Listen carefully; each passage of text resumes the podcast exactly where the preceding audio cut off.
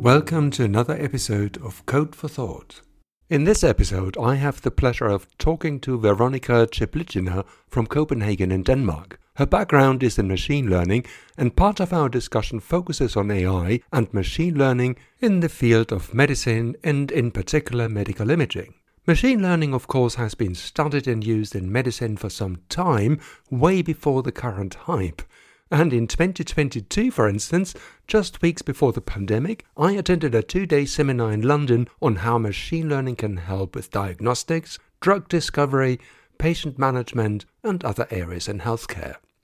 In 2019, a medical scientist and cardiologist in the US called Eric Topol published a book called Deep Medicine, which he subtitled How Artificial Intelligence Can Make Healthcare Human Again. And just weeks before our interview in summer 2023, I read an article how a machine learning application was able to find abnormalities better and more efficiently than radiologists.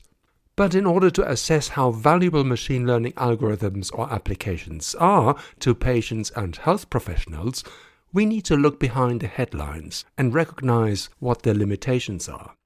We need to think how we select cases and data and how open we are not only about our research successes, but also our failures and misses. These are all questions that Veronika has been dealing with throughout her career, as you will hear from our conversation. Veronika has also been refreshingly open about her frustrations with some aspects of academic life. And let me just mention publish or perish here and she brings a badly needed realism to the field of machine learning and AI. So, here now my conversation with Veronika. Hello, Veronika. Thank you very much for joining me today. Perhaps you can quickly introduce yourself. Sure, thanks for the invite. My name is Veronika. I'm an associate professor at IT University of Copenhagen in the Department of Computer Science, and my field of research is machine learning in uh, medical imaging. Excellent. So, how did you get into that? I studied computer science in Delft in the Netherlands, and I think towards the end of my master's, we had a subject uh, then called pattern recognition, which introduced the basics of this. And one thing led to another, and I did a PhD project in pattern recognition or machine learning. That was more about different types of data and, and a particular methodology, more focusing on learning from yes smaller data sets for which not a lot of labels are available. Mm-hmm. And then as one of the projects within that, uh, I came across medical imaging data set about the recognition of the lung disease COPD. So that was one of the chapters in my PhD project and from then on basically that was the the area i focused on more. First in the netherlands and now in denmark. All right exactly because you're in copenhagen aren't you? Yes. Since when if i may ask? February 2021 so i moved uh, at the height of the pandemic i think. Okay that must have been quite something. The idea of dealing with machine learning data where there's a limited data set that is quite interesting what kind of technologies are you using to make sense of data sets which are small in size or limited, which is something that might actually happen in medical imaging, doesn't it? That is for sure true. I mean, I think I, I want to preface this with that all data sets are limited in size and that just purely looking at the size of the data set does not always tell us if it will be enough for what we want to use it for. But for example, comparing medical imaging to other visual recognition tasks like uh, cats and dogs and cars and pedestrians, medical data sets are definitely smaller in size. Part and it's only in part because okay, rare diseases sometimes the conditions can be very widespread, but for various reasons the data is not available for researchers because it wasn't collected for that purpose because of privacy issues and so on. And on the other hand, there's also the problem of associating the images or the scans that might have been made to diagnoses or, or, labels that you want to predict for these images. So if you want to outline different organs in the image, you would need such outlines from experts. Mm. And that's very time consuming to make as well. For these kind of testing and training sets, it's quite time consuming to produce them, isn't it?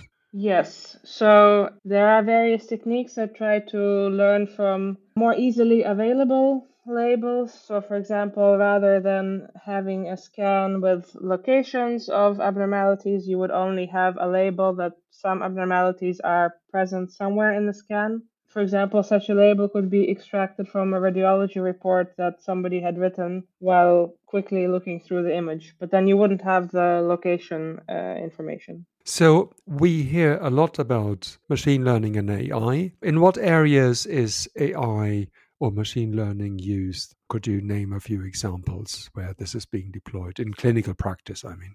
Uh, actually, recently I was looking at a list of FDA approved software. There are many medical specialties, so in radiology and, and so on. Uh, I think a very common use case is trying to measure different organs or abnormalities. Mm-hmm. So, for this, you would need the software to outline them and perhaps compare the size to, for example, you could compare the size of a tumor to a scan from the same patient several months ago I think diagnostics is less frequent in like actually implemented in the software, but there's quite a lot of research being done on it.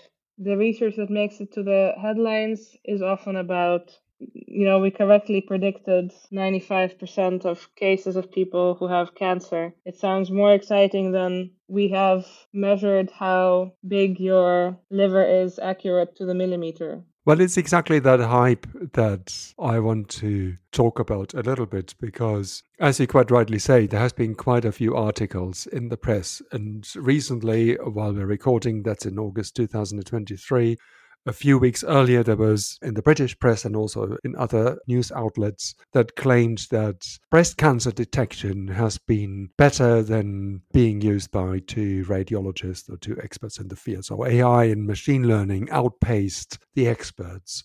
So the temptation is then to think that, well, what do we need experts for if machine learning and AI is doing a better job? What would you say to that?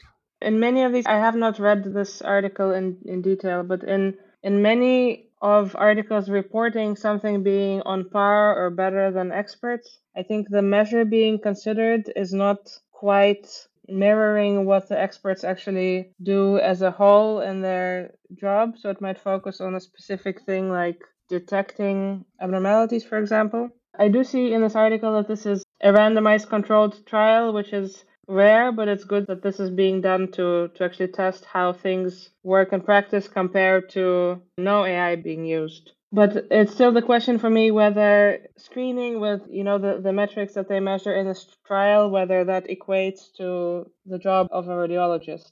So the radiologist is not just looking at images, of course. There's the interpretation of the images and there's the whole patient care. So it's only a part of what they actually do. Is that what you're saying? Yes. So it's not the you know how correctly things were recognized is not is not the only thing. Of course, it's not like it would be a good development if the results show okay when radiologists work together with this technology it improves the survivability of the patients or it has reduced the time so we can treat more patients in the same time and so on but i don't know if these metrics are, are being measured you are currently part of a project at the Data, in, I'm reading this out now, Data Intensive Systems and Applications Organization, or I think it's called DASYA or DASYA. We said DASYA.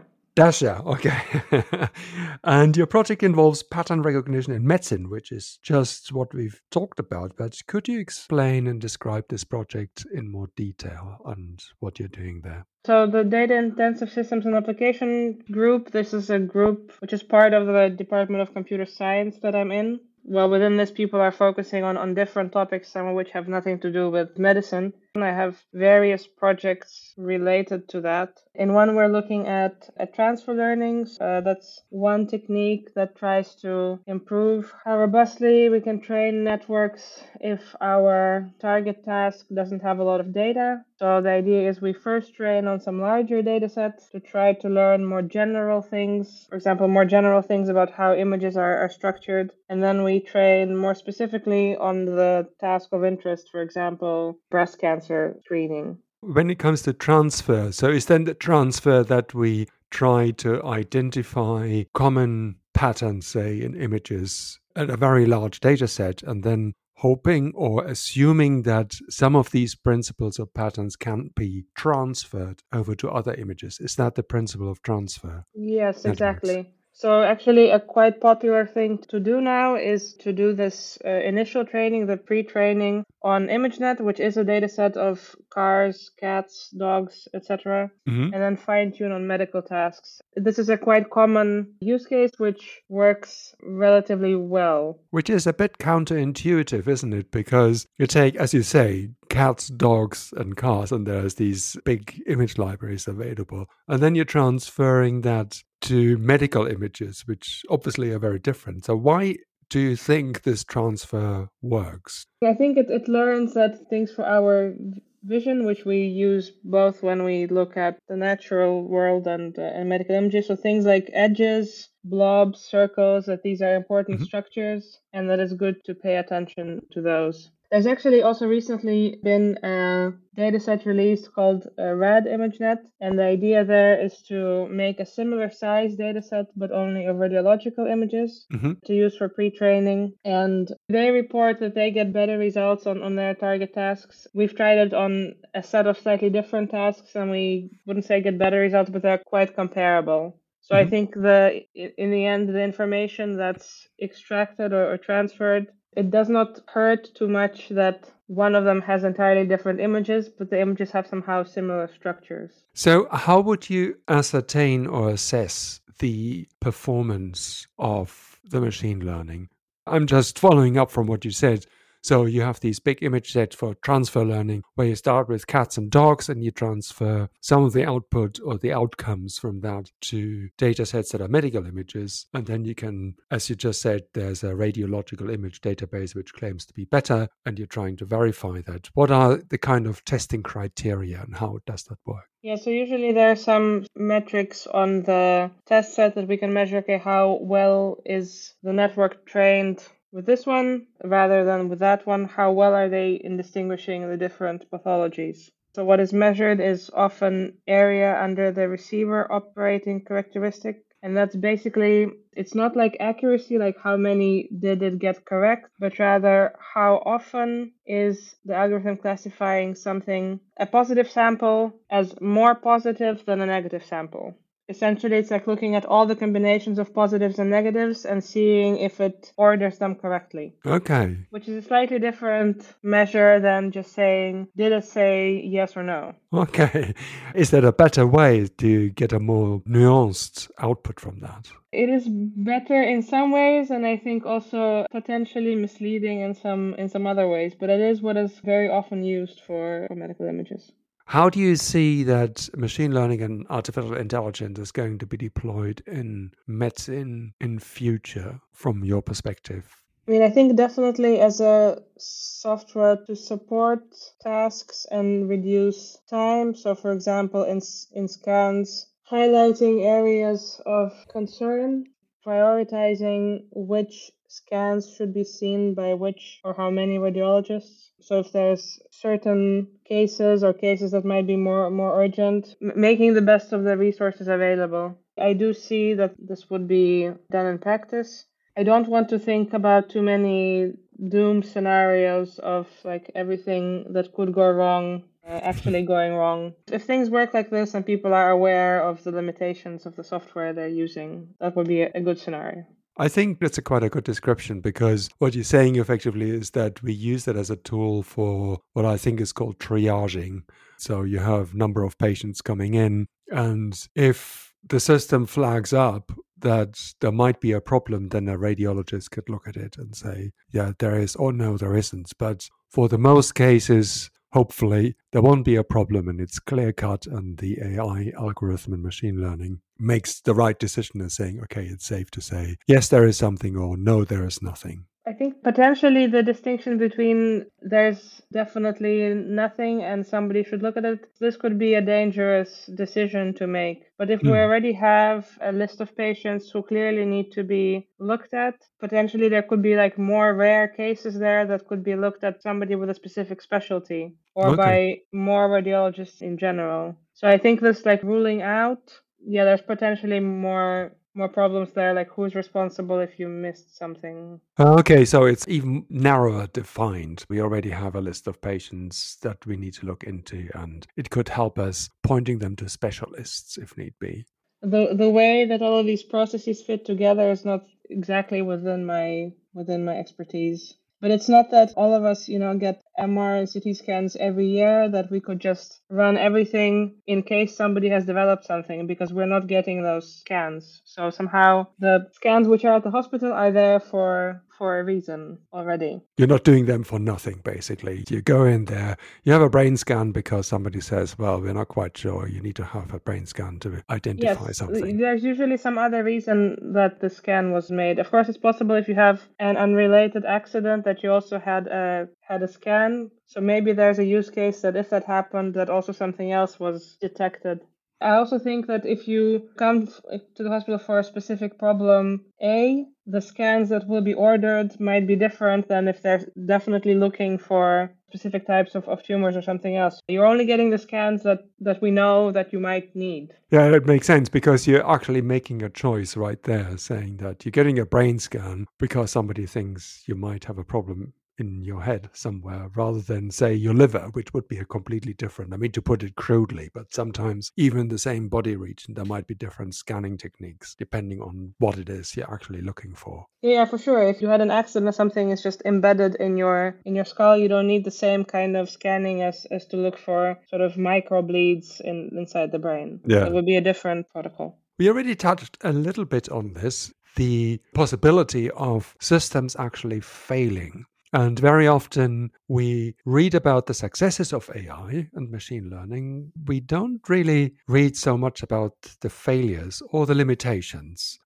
I saw your blog post, and I think you've written on that subject of failures and facing up to them quite openly. So, how important is it that we report our failures, not our successes? And are we doing that enough, in your view? I think with machine learning, it's a bit dangerous because something might look successful but not in fact be. So it is possible to create a scenario where, for example, the detection rate, like these metrics that I talked about of cancer, is, is very high in a study, but that it actually fails if it were to be deployed on the general population with mm-hmm. or without the disease. So one example how this can happen is if there's some kind of shortcut in the data which is correlated to the diagnosis, the algorithm might learn the shortcut rather than the actual diagnosis. Say you would have a study with scans from both a specialized cancer research center and a regular hospital, which use slightly different scanners. If it happens to be that the specialized cancer hospital has more severe cases of cancer, the characteristics of the scanner are a shortcut for guessing more often correctly that indeed this patient has cancer. Okay. It's like a confounder between the, the scan and the diagnosis. So even though it's true that more patients at that special cancer research center have cancer, that shouldn't be the characteristic that's important for recognizing cancer in general. Okay, so you're introducing basically a bias. It kind of weighs more towards direction of this particular type of cancer because in that hospital you get a lot of that. Is yes. that what it is? But this might not be obvious at all to you from the data that you use for development, for example. Is that something that you see often, or is that something that you see sometimes in practice? Is that being reported I think recently some studies have been coming out showing how to uncover these type of shortcuts. There's definitely have been some examples in chest X-rays. So, for example, there's some artifacts like, for example, pacemakers or chest drains, which also are a confounder to what we're trying to diagnose. So they become important features like, oh, you have a, you were already ill. So I see that there's a pacemaker and a chest drain. It's also more likely that you have this diagnosis. Of course, the, the algorithm doesn't reason this way. It just it picks up on well, some lines going across here are frequently correlated with a positive diagnosis. Other examples are in skin lesion in dermatology. A known shortcut that has been demonstrated now in several datasets is if a dermatologist had put pen marks next to the lesion before taking a picture. Yeah. This usually means that the dermatologist is already suspecting something, and we can actually demonstrate that pen marks around the lesion is something that helps the algorithm correctly guess that it's a cancer or skin lesion. But this is because it's a visual feature that's correlated to the diagnosis, so, so it gets learned. So basically, it reinforces the diagnosis. It's almost like a circular argument, isn't it? Yes. So you're trying to use the algorithm to find a particular type of skin lesion or diagnose it, but then you already suspect it and by marking it, and therefore the algorithm is more likely of finding it than without these markers. Yes. So in a different situation where you would like to use this algorithm, the dermatologists are not using these pen marks at all. It would do worse on detecting melanoma or other problems, it would do worse than reported in the original study. Do we actually get this as a public to read about it? These kind of, I wouldn't call them failures. I would call them more or less like constraints or limitations. But how important is it that actually that we are made aware of that in your view? Uh, the research articles are definitely out there. I think for software that has been approved by FDA and similar authorities, there's at least some reporting of how it was tested. Mm-hmm. But what I'm describing, there's not really a standardized test procedure to try to test all these artifacts and ed- edge cases. There isn't one website you can just go to and see all the the results of how good is different software that your hospital might use. Mm. How much should you trust that? I think if you want to look into it, you can find some information and try to connect it to research that exists, but it's not, I think, readily available to digest to like inform people. I'd like to talk more about your blog because you've written a blog which covers failures, failures in science in general, not just machine learning, which is what we just discussed. So, what made you write this blog and what do you hope people take away from that? Yeah, I think how it came to be and what it became, it sort of evolved a little bit. It started happening when I was starting to be disillusioned with academic research.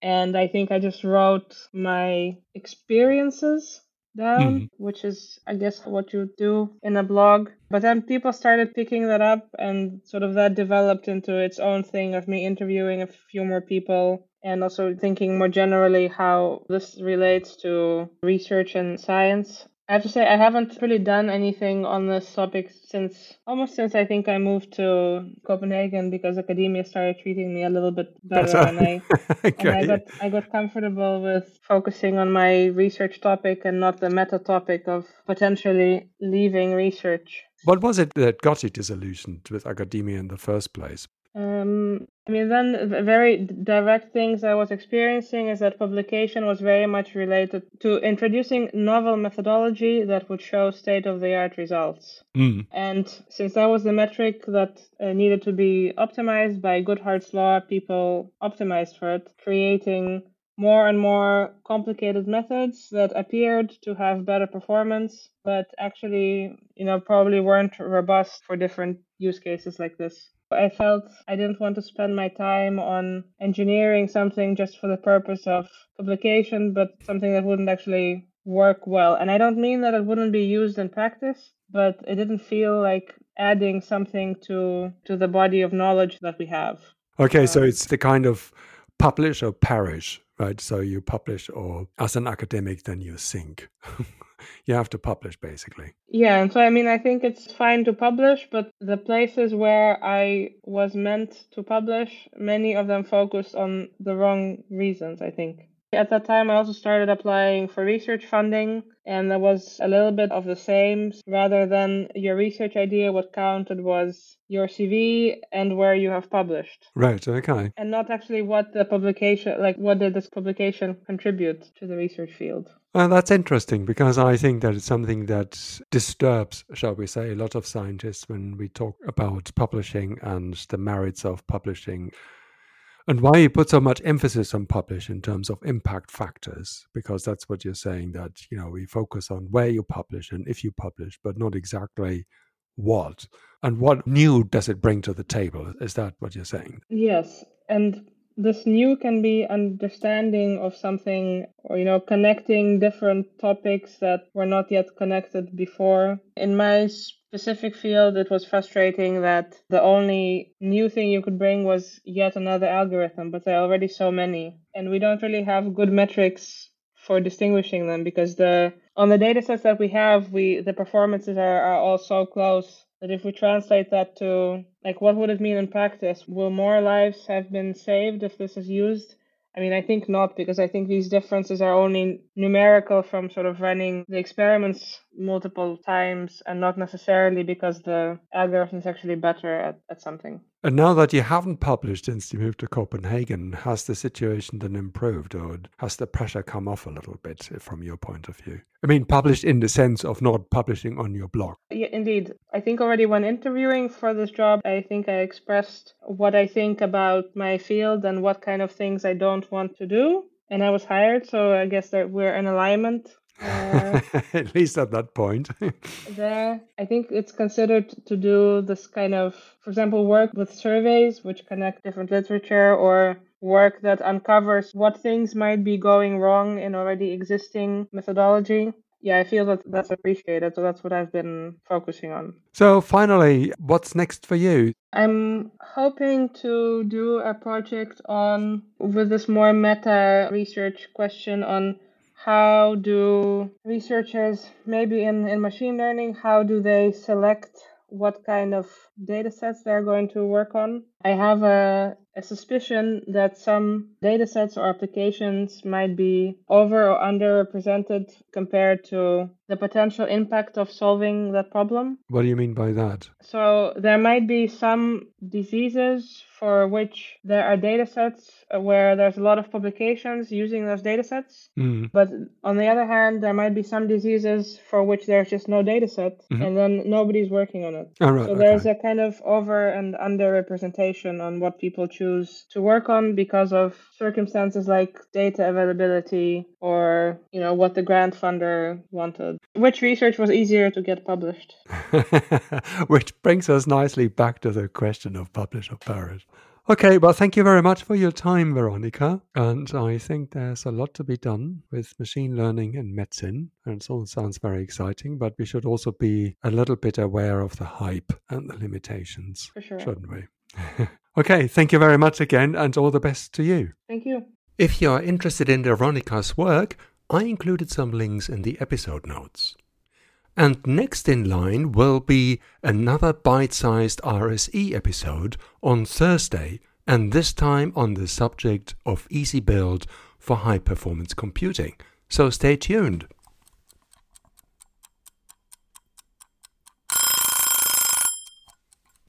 Oh, time's up. See you next time. But before I forget, this podcast is covered by the Creative Commons license. See ya.